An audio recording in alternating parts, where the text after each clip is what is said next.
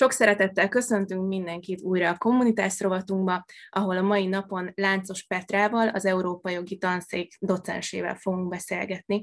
Köszöntelek Petra, és az első kérdésem, hogy hogyan emlékszel vissza a pázmányos éveidre, hiszen te is itt koptattad a padokat, és te is tudod, hogy mi az, amin most a hallgatóink végig mennek itt a vizsgai időszak kezdetén.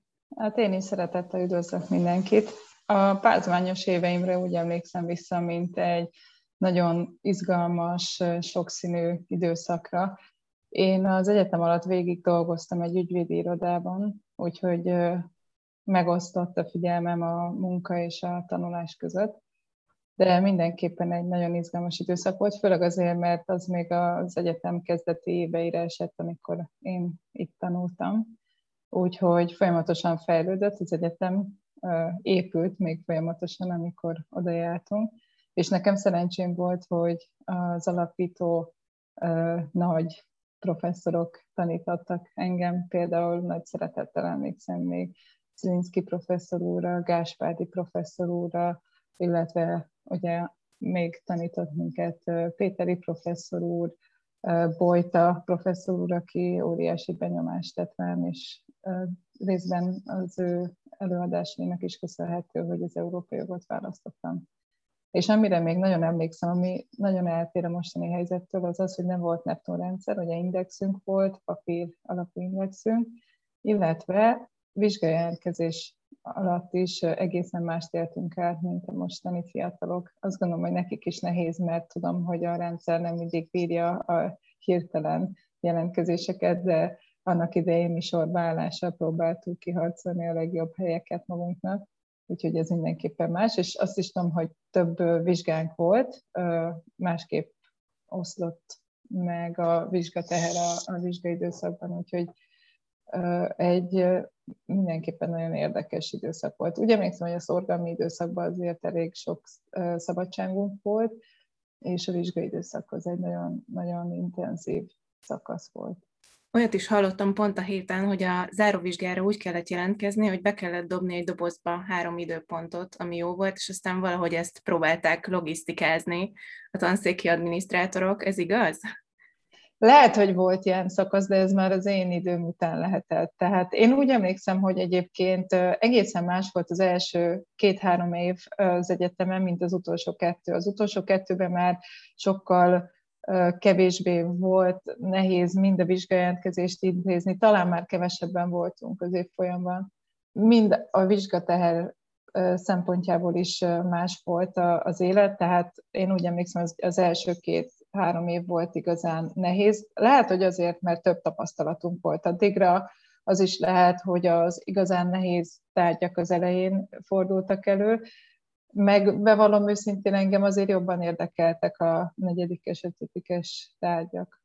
Úgyhogy lehet, hogy ezért éreztem úgy, hogy azért jobban ment a, az utolsó két év. Te része voltál esetleg, vagy tagja voltál valamilyen hallgatói szervezetnek? Az Elzának voltam tagja, ez is már inkább az egyetem vége felé, és akkor az Elzának köszönhetően voltam kint New Yorkban az ENSZ-nél úgynevezett megfigyelőként, úgyhogy ez egy jó lehetőség volt. Ezen kívül ez már nem egy egyetemi önszerveződés, de részt vettem én is az Erasmusban, úgyhogy ez is egy nagyon jó lehetőség volt. Említetted már, hogy egy professzor úr nagy hatással volt rád, és hogy többek között emiatt is választottad az er- Európa jogot. Egy professzor és az ő jelenléte, az ő oktatási módja, mindez, ami őt körül ránk, elég volt ahhoz, hogy ezt a területet választ, vagy mi befolyásolt még? Azért nagyon sok szál kapcsolódott össze, ami az EU jog iránti elköteleződésemet összeadta, mert egyrészt Bojta professzor tudom említeni, aki tényleg nagyon nagy hatással volt rám a személye is, a, a, eleve egy, egy polihisztor emberről volt szó, aki nagyon sok mindenhez értett, nagyon sok mindennel foglalkozott, és a kultúra iránti érdeklődése is közös volt, tehát nagyon jókat lehetett vele beszélgetni, kiállításra menni, de természetesen az uniós jog iránti szeretete is nagyon-nagyon hatott ránk. Emellett viszont azért elmondanám, hogy Spanyolországban figyeltem fel először az uniós jogra, mivel ott Nanclares professzor, aki azóta egyébként az uniós bíróságon dolgozik, tartott nagyon jó előadásokat, és azokra nagy örömmel jártunk a, a magyar hallgatótársaimmal, úgyhogy az is egy nagyon jó alap volt, és emlékszem, hogy a spanyol tudásunkat nagyon komolyan megalapozta az uniós tankönyvnek a kiegyzetelése és a kiszótározása. Aztán eleve az, hogy nagyon szeretem a, a kultúrák megismerését, szeretek utazni, szeretem a nyelveket, azt gondolom, hogy ez is olyan tényező, ami igazából terelt a nemzetközi jog, illetve az uniós jog felé. És akkor megemlíteném, hogy azért nagyon jó tanáraink voltak nemzetközi jogból és uniós jogból még, hiszen DNS professzor úr is, aki egyben alkotmánybíró is, nagyon érdekes előadásokat tartott uniós jogról, emellett természetesen tanszékvezetőnk Szabó Marcel is mindenképp említést érdemel, és Kovács Péter professzor úr, akik mind a ketten nagyon izgalmas nemzetközi jogi, és hát ugye Szabó Marcel természetesen uniós jogi előadásokat tartottak.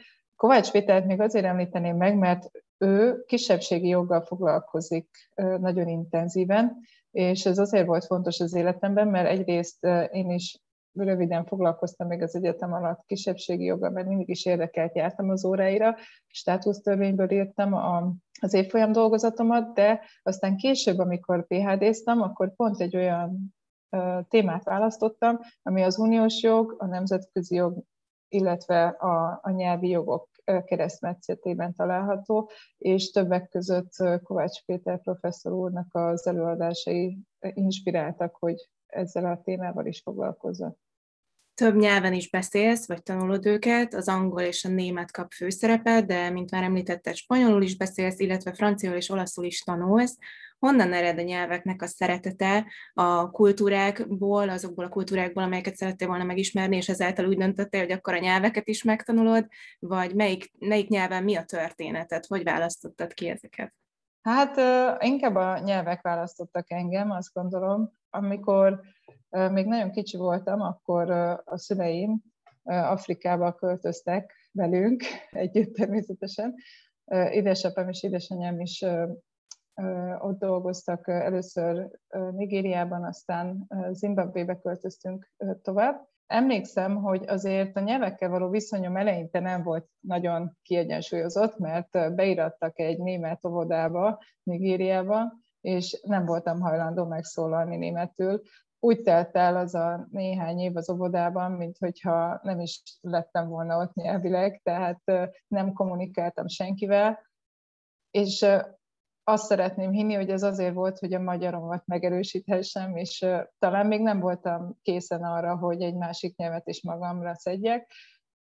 Viszont utána, amikor már iskolába irattak Nigériában, az már egy angol nyelvű katolikus iskola volt, és nagyon gyorsan elkezdtem én is angolul beszélni ott. Amikor pedig Zimbabvébe költöztünk, akkor is egy angol nyelvű iskolába irattak, és akkor bátyámmal mind a ketten jól megtanultunk angolul. Úgyhogy ez egy olyan komoly alap volt, amire azt gondolom, hogy jól lehetett építeni ugye indo-európai nyelveket, és amikor hazajöttünk Afrikából, akkor adódott egy lehetőség, hogy édesapám egy régió vitorlás barátjához kiköltözzek Németországba egy évre, hogy megtanuljak németül, ennek az asszonynak három lánya volt, úgyhogy négy lányjal küzdött egy éven keresztül, és ez alatt az év alatt megtanulhattam németül is, úgyhogy ezek egy elég biztos alapot adtak. Aztán a továbbiakban persze ahhoz, hogy a nyelvvizsgára felkészüljek, kellett megfelelő felkészítést kapnom, de, de ezek már jól megalapozták a továbbiakat. És emlékszem, hogy gyerekkoromban édesanyám még mindig mondták, hogy hát ebből a gyerekből vagy stewardess lesz, vagy tolmács. És igazából sokat repültünk, de őszintén szóval ez nem a kedvenc tevékenységem, igaz, hogy eljuttat azokba az országokba, amikbe szeretnék menni, illetve szeretek utazni, de, de engem nagyon megterhel a repülés, úgyhogy nem ezt választottam szakmának, illetve eleinte nem is a tolmácsolást, de aztán a nyelv vissza köszönt. Egyrészt a kutatási területem lett, ugye a nyelvi jogok, illetve a nyelvpolitika, Másrészt pedig a második filmmel voltam otthon, és akkor mentem el a Műszaki Egyetemre egy egyéves konferenciatolmácsképzésre, ami ugye megalapozta aztán a későbbi tolmács és fordítói működésemet. Amikor szóba kerül az, hogy tolmácsként is dolgozol, vagy különböző rendezvények vannak, ahol tolmácsként vagy jelen, akkor azért mindig szeretett kihangsúlyozni, hogy nem csak tolmács vagy, hanem te jogász vagy, és így vagy tolmács, és nyilván ez így is van rendjén, hiszen alapvetően az elsődleges végzettséget az az, hogy jogász vagy. Mi az, amiben többet tud adni számodra ez a két terület, vagy volt -e olyan helyzet, ahol kifejezetten jól jött, hogy te tolmácsként is tudsz dolgozni, és jogászként is, mert hogy ezek a párosítások azért nem túl gyakoriak, azt hiszem. Igen, nagyon is igaz, amit mondasz, mert bár minden tolmácsnak van egy más alapvégzettsége, azért rendszerint bölcsészek mennek tolmácsnak, bár azért sok esetben találkozom olyannal is, aki műszaki végzettséggel rendelkezik, de az orvosok és a jogászok körében már ritka ez a tolmács végzettség.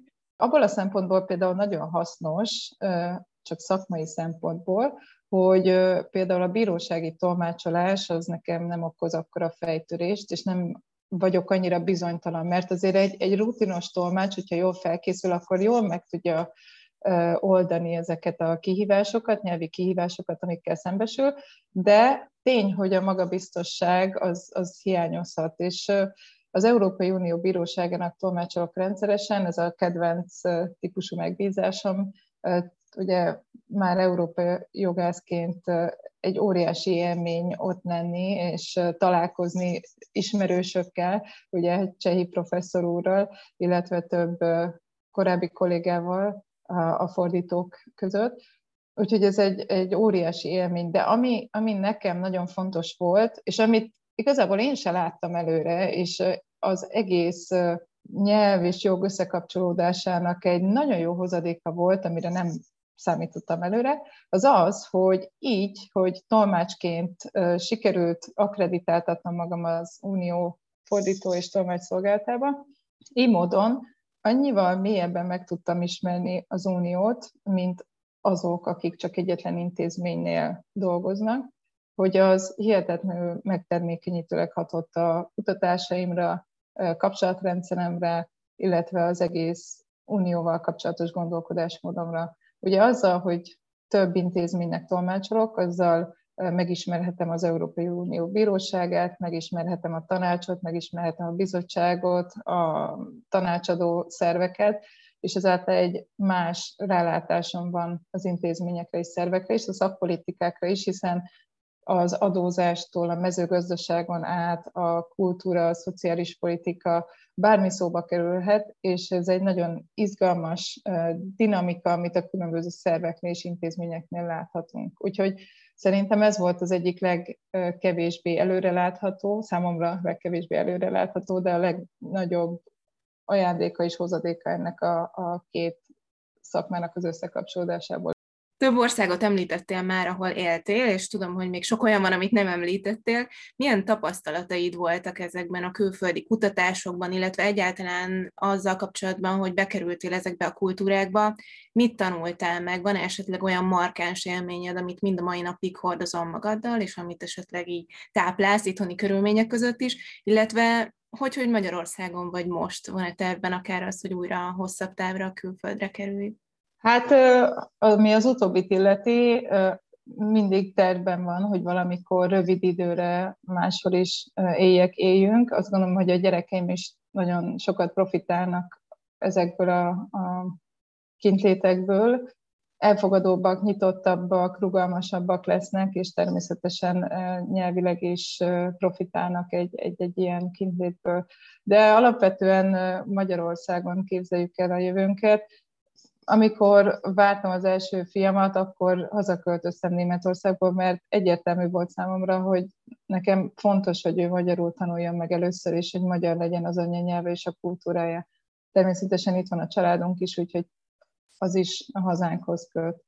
De sok minden más is. Úgyhogy rövid távon mindenképpen szívesen megyek külföldre. Erre nagyon nagy szükségem van, azt gondolom, talán a gyerekkori kintétekből adódóan is de alapvetően ugye Magyarországon képzeljük el a jövőnket, és, és mindenképpen a pázmányon, úgyhogy ez nekem, nekem nagyon fontos, hogy az egyetemi kötődésem az elsődleges. Hogy milyen markás élményeim voltak, meg kell, hogy mondjam, hogy nagyon sokat lehet tanulni más kultúráktól. Nem mondom, hogy könnyű mindig külföldön élni, hiszen akkor szembesülünk azzal, hogy ami számunkra teljesen természetes, az máshol nem az, és megütközést válthat ki belőlünk az ő életstílusuk, illetve belőlük is a miénk. De amit pozitívumként említhetek, az az, hogy amikor Spanyolországban éltem, akkor az óriási türelemre tanított. És azt gondolom, hogy az egy nagyon előnyös oldala a spanyoloknak, hogy nagyon barátságosak, nyitottak, és nem türelmetlenkednek, nem sietnek, és mindig van idejük beszélgetni. Úgyhogy egy nagyon szociális életstílusról van szó, tehát ezt meg kell szokni, és azt gondolom, hogy nagyon sok jó oldala is van annak, hogyha ennyire közvetlen emberekkel kerül kapcsolatba az ember. A másik, ami Németországra jellemző, hiszen ott töltöttem sokkal több időt, mint Spanyolországban. Ugye többször éltem ott, három különböző alkalommal is éltem Németországban, gyerekként, fiatal felnőttként, illetve már családanyaként. Németeknél azt láttam, hogy nagyon komolyan tudják venni azt, amit csinálnak, és ez szerintem egy, egy nagyon előnyös tulajdonság, tehát teljes mértékben arra fókuszálnak, és mindent beleadnak a, a munkájukba, a hobbiukba, és ez egy, ez egy nagyon előnyös dolog, hiszen sokkal hatékonyabban és sokkal igényesebben tud dolgozni az, aki, aki magával szemben ezeket az elvárásokat táplálja. Emellett, ami nagyon tetszett a németekben, az az, hogy mindenkihez ugyanazzal a nyitottsággal közelítenek, amit azt gondolnánk, hogy nem jellemző a németekre, pedig igen, egyrészt barátságosak, másrészt mindig abból indulnak ki, hogy a másik alapvetően nem rossz indulatból csinált valamit, hogyha hibázott, és szerintem ez egy nagyon jó tulajdonságuk, hogy, hogy mindig először megadják az esélyt annak, hogy valaki, ha hibázott is, akkor azt, azt véletlenül és nem, nem rossz indulatból tette. Ezek szuper tapasztalatok, főleg, hogyha ezeket tudod egyesíteni. A türelmet, a jó indulatot, ezt a fajta szociális nyitottságot, lazaságot, mindezt együtt, biztos, hogy ezek így együtt csapódnak le. Említetted azt, hogy ugye vannak gyermekeid, és nagyon sokszor szóba szokott kerülni az, amikor jogász hallgatók, főleg hölgyek, tanulnak a, a jogi karon, hogy hát hogyan is lehet egyeztetni az anyaságot, illetve a jogász létet de hogyan találod meg az egyensúlyt ebben, milyen kihívásaid vannak, és tudsz-e valamilyen tippet adni előre láthatólag azoknak, akik majd ilyen helyzetbe kerülnek? Azt gondolom, hogy ez mindenkinek az egyéni kihívása, de nagyon sokat segít, hogyha az embernek olyan társa van, aki kellően rugalmas, illetve olyan családja van, aki tud segíteni. Van egy ilyen mondás, hogy ahhoz, hogy egy gyereket felneveljünk, egy egész falu szükséges, és ez tényleg így van. Nekem azért jó a helyzetem, mert a férjemmel mindig rugalmasan oldottuk meg a gyerekekkel kapcsolatos feladatokat, ami azt jelenti, hogy volt olyan helyzet, amikor én voltam otthon a gyerekekkel, volt olyan, amikor hosszú, hosszú távon ő volt, háztartásbeli volt, amikor mind a ketten dolgoztunk. Úgyhogy mivel mindegyik létet megtapasztalhattuk, ezért pontosan tudjuk, hogy mivel jár a gyereknevelés, és jól tudunk együtt dolgozni. És ez azt is jelenti számomra, hogy a gyereknevelés az nem az én kihívásom, hanem a család kihívás, ez a kettőnk dolga. Úgyhogy bár nem mindig mindenki ugyanannyit tud a gyerekekkel foglalkozni, de meg tudjuk dinamikusan oldani, hogy vagy az egyikünk, vagy a másikunk teszi oda magát jobban egy-egy időszakban azt gondolom, hogy a modern világban ez fontos is, tehát nem lehet elvárni egyik féltől sem, hogy tartósan kimaradjon a munkavilágából, hogyha ő ezt választja, hogyha szeretne dolgozni, akkor igenis meg kell oldani, hogy mind a ketten egyszerre fejlődhessenek. Fontos az is, hogy mind a két fél eleget legyen a gyerekekkel, hiszen a gyerekeknek szüksége van mindkét szülőjükre, amennyiben az lehetséges, Nekem fiaim vannak, úgyhogy azért fontos természetesen, hogy az apjuk is elég időt tölthessen velük. De természetesen a nagyszülők is, és hát ők nagyon nagy segítséget jelentenek. Visszatérve a szakmai életutadra, mi az, amit a legnagyobb elismerésnek tartasz? Hát azt gondolom, hogy a Herceg Géza emlékérem az, ami ilyenkor egyértelműen szóba jöhet. Nagyon nagy meglepetés volt, hogy én nyerhettem el. Ugye a dolgozatom egy uniós és nyelvpolitikai tárgyú dolgozat, de nagyon erős a kisebbségvédelmi vonal benne, úgyhogy azt gondolom, hogy ennek köszönhettem, hogy helyezést érhettem el ebben a, a úgymond versenyben. És nagyon jó élmény volt, még én is emlékszem Herceg Gézára, hiszen találkozhattam vele, és hatalmas benyomást tett rám. Egy 93 éves volt, ha jól emlékszem, amikor találkoztunk, és egy fiatalos, dinamikus emberről van szó, aki tényleg fantasztikus kisugárzással rabolejtette a hallgatóságát, úgyhogy, úgyhogy azért is volt jó élmény, hogy a róla elnevezett emlékérmet nyerhettem el, mert megismerhettem őt, és hát a munkássága is természetesen nagyon impresszív, úgyhogy büszke vagyok, hogy ezt az emlékérmet elnyerhettem. Ha a pázmányra térünk vissza, akkor nyilván itt tanítasz is, hiszen többek között ezért beszélgetünk. Mennyire szeretsz tanítani? Hogy állsz ehhez az egészhez? Milyen érzés átadni a tudást? Hát ez egy nagyon jó kérdés, mert ez volt az életem egyik leg meghatározó élménye, hogy amikor ugye öt és fél évet dolgoztam egy ügyvédi irodában, és éreztem, hogy ez nem az én utam, tényleg mindent megtettem, hogy kipróbáljam, hogy ügyvéd leszek-e, és hogy hogy is néz ez ki, és hogy egyáltalán ez számomra egy elképzelhető út, és kiderült, hogy nem. És jelentkeztem a PHD képzésre a Pázmányon, és lehetőségem lett tanítani Szabó Marcel tanszékvezető úr meghívott, hogy tartsak gyakorlatot, illetve speciál kollégiumot, és emlékszem, hogy olyan érzés volt elkezdeni tanítani, mint hogyha szerelmes lettem volna, tehát mint hogyha két éven keresztül a, tanítás szerelmének lángjában égtem. Fantasztikus élmény volt, és meg kell, hogy mondjam, hogy ez egy olyan szerelem, ami, ami azt gondolom, hogy életünk végéig kitart. Néha jobban lángol, néha kevésbé, de, de tényleg ez, ez azt gondolom, hogy az, ami célt ad nekem, és ami a, az elsődleges hivatásom. Szeretek tanítani, mert, mert nagyon jó együtt dolgozni a diákokkal, nagyon jó az, amikor kérdeznek, amikor ráébrednek dolgokra, és ők maguk fejtenek ki összefüggéseket, ismernek fel összefüggéseket, nagyon szeretek velük jogeseteket megoldani, és nagyon-nagyon szeretek angol nyelven tanítani, mert azt gondolom, hogy az angol nyelv az egy kicsit közelebb tudja hozni a tanárt a diákhoz, mert ugye egy tegeződős nyelv, tudjuk, hogy ez nem igaz, persze lehet magázódni angolul is, de egy közvetlenebb nyelv, illetve pont azért, mert mind a kettőnknek idegen nyelv, ezért sokkal közelebb kerül a diák és a tanár egymáshoz. Úgyhogy ebből a szempontból is egy, egy nagyon jó dolog, hogy taníthatok idegen nyelven a karon ahogy beszéltél róla, még így az éteren keresztül is úgy tűnt, mintha még így be is párásodott volna a szemed, szóval, hogy tényleg így akkora, akkora lelkesedéssel és akkora elhivatottsággal beszéltél erről, hogy, hogy tényleg így nagyon-nagyon jó volt hallgatni, és szívesen lennék ott az óráidon ezt így megtapasztalni. Most milyen feladataid vannak? Az Alkotmánybíróságon is dolgozol, ha jól tudom, többek között konferenciákat is szervezel, tanítasz is, mindjárt majd ki is térünk egy, egy konferenciára, de mi mindenből áll most így a jogász életed? Hát őszintén szóval én nem nagyon tudtam beleszokni egy hagyományos 8-tól 5-ig tartó munkarendbe, hanem mindig össze kellett mozaikoznom magamnak a tevékenységeimet.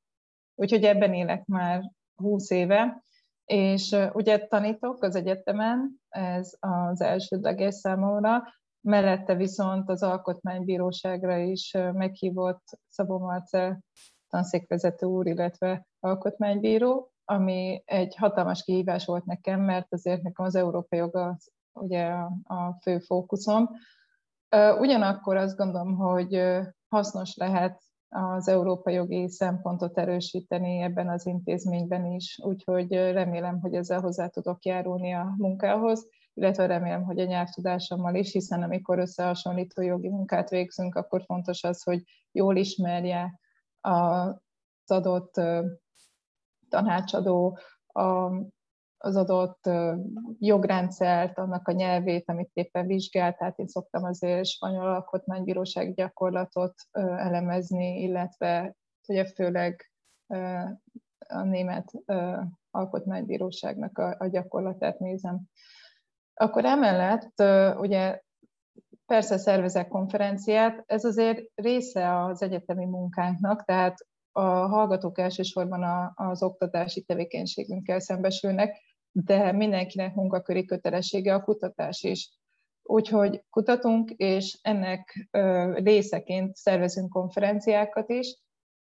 Nagyon-nagyon sokat segít nekem ebben, hogy mivel többször voltam külföldön, kutatóintézetben, megfelelő kapcsolatrendszert tudtam kiépíteni, és mindezeknek köszönhetően azért jó konferenciákat tudunk tető alá hozni különböző témákban angolul és németül is szerveztünk már konferenciákat, úgyhogy ezek különösen fontosak számomra, mert azért a német nyelven ma már sajnos egyre ritkábban találunk konferenciát itthon.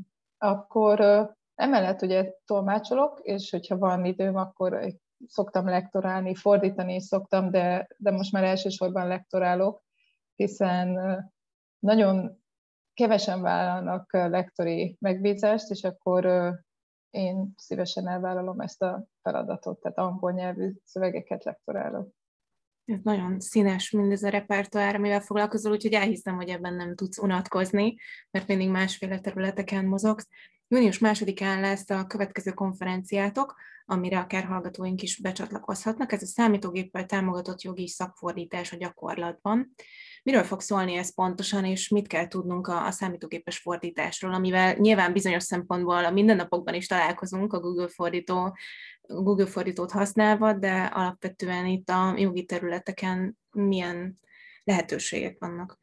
Igen, valóban erről fog szólni a, a konferenciánk, és már most 120 uh, regisztrált jelentkezőnk van a világ minden tájáról, úgyhogy egy izgalmas konferenciának nézünk elébe, angol tolmácsolással fogjuk biztosítani, hogy minél többen tudjanak becsatlakozni.